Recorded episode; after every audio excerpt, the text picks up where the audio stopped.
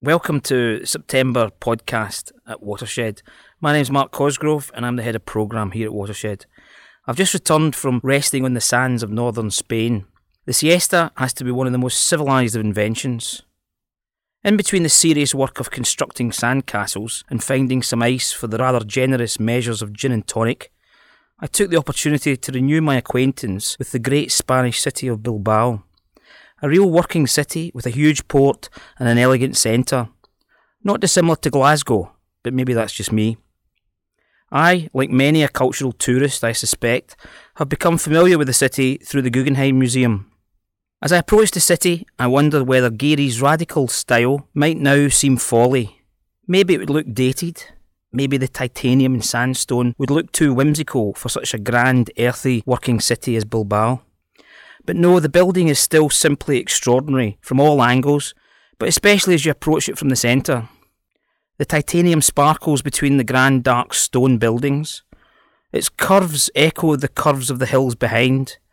As you get closer, the building expands, inviting you in to play and explore.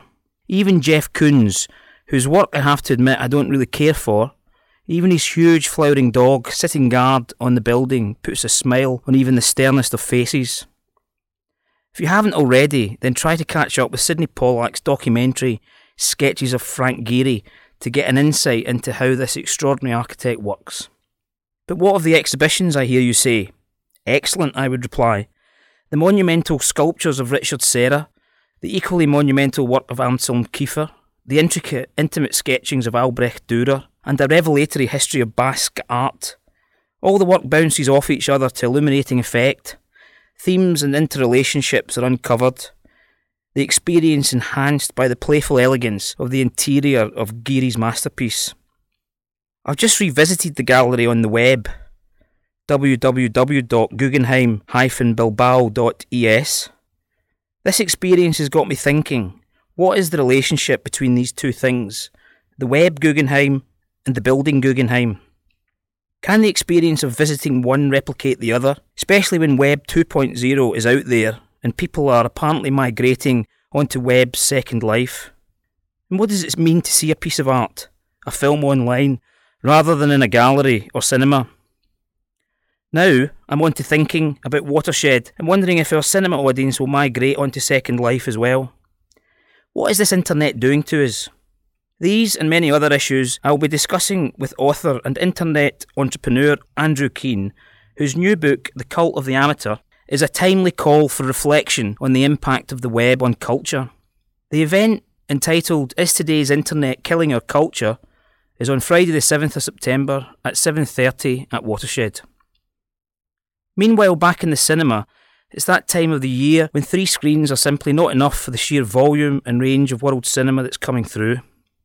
At the more mainstream end of the scale, Michael Winterbottom, who is without doubt one of the most talented and dynamic British directors, has got together with global star Angelina Jolie to tell the true story of the experience of political journalist Marianne da- Pearl, whose husband Daniel was kidnapped and murdered in Pakistan. In A Mighty Heart, Winterbottom shoots in that edgy close up documentary style reminiscent of his earlier film In This World. When I saw A Mighty Heart at Cannes earlier this year, my concern was that I am constantly thinking I am watching Angelina Jolie and wonder whether this gets in the way of Marianne Pearl's story. The flip side, of course, is that the story gets out to a wider, more mainstream audience than, say, in this world. There is no argument with Winterbottom's strategy. This month also sees the release of Bernardo Bertolucci's Last Tango in Paris. I first saw this film in the early 80s, where it came with a triple X certificate, if that was possible, and I'm sure it was in Presbyterian Glasgow. A public health warning enshrouded in the furtiveness of pornography. It is less explicit and not titillatory, but certainly groundbreaking in its exploration of desire and sex. Of course, the real drama is the crisis in the Brando character, his despair and inability to connect with real emotion. The film is Brando's. His performance is gargantuan, bringing him back to critical acclaim after years in the wilderness. Your take on Brando and the film may well differ if you're coming from a male or female perspective, but that discussion's for another time.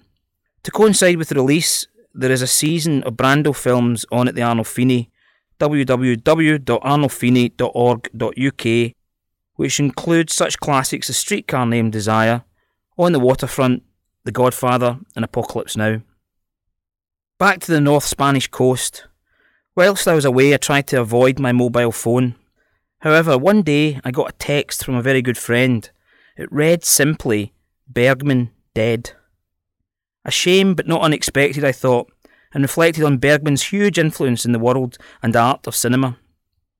The next day, I got another text which read, Antonioni dead! Exclamation mark. This is surely not coincidental. Another defining figure in the art of cinema gone. Along with African auteur Ousmane Sembène, who died a couple of months ago, this is the passing of three great figures in the film world. Their contributions to cinema will of course live on, but how might we best mark their influence? Maybe a joint retrospective in the Guggenheim would be appropriate to artists of such stature. Till the next time, thanks for listening.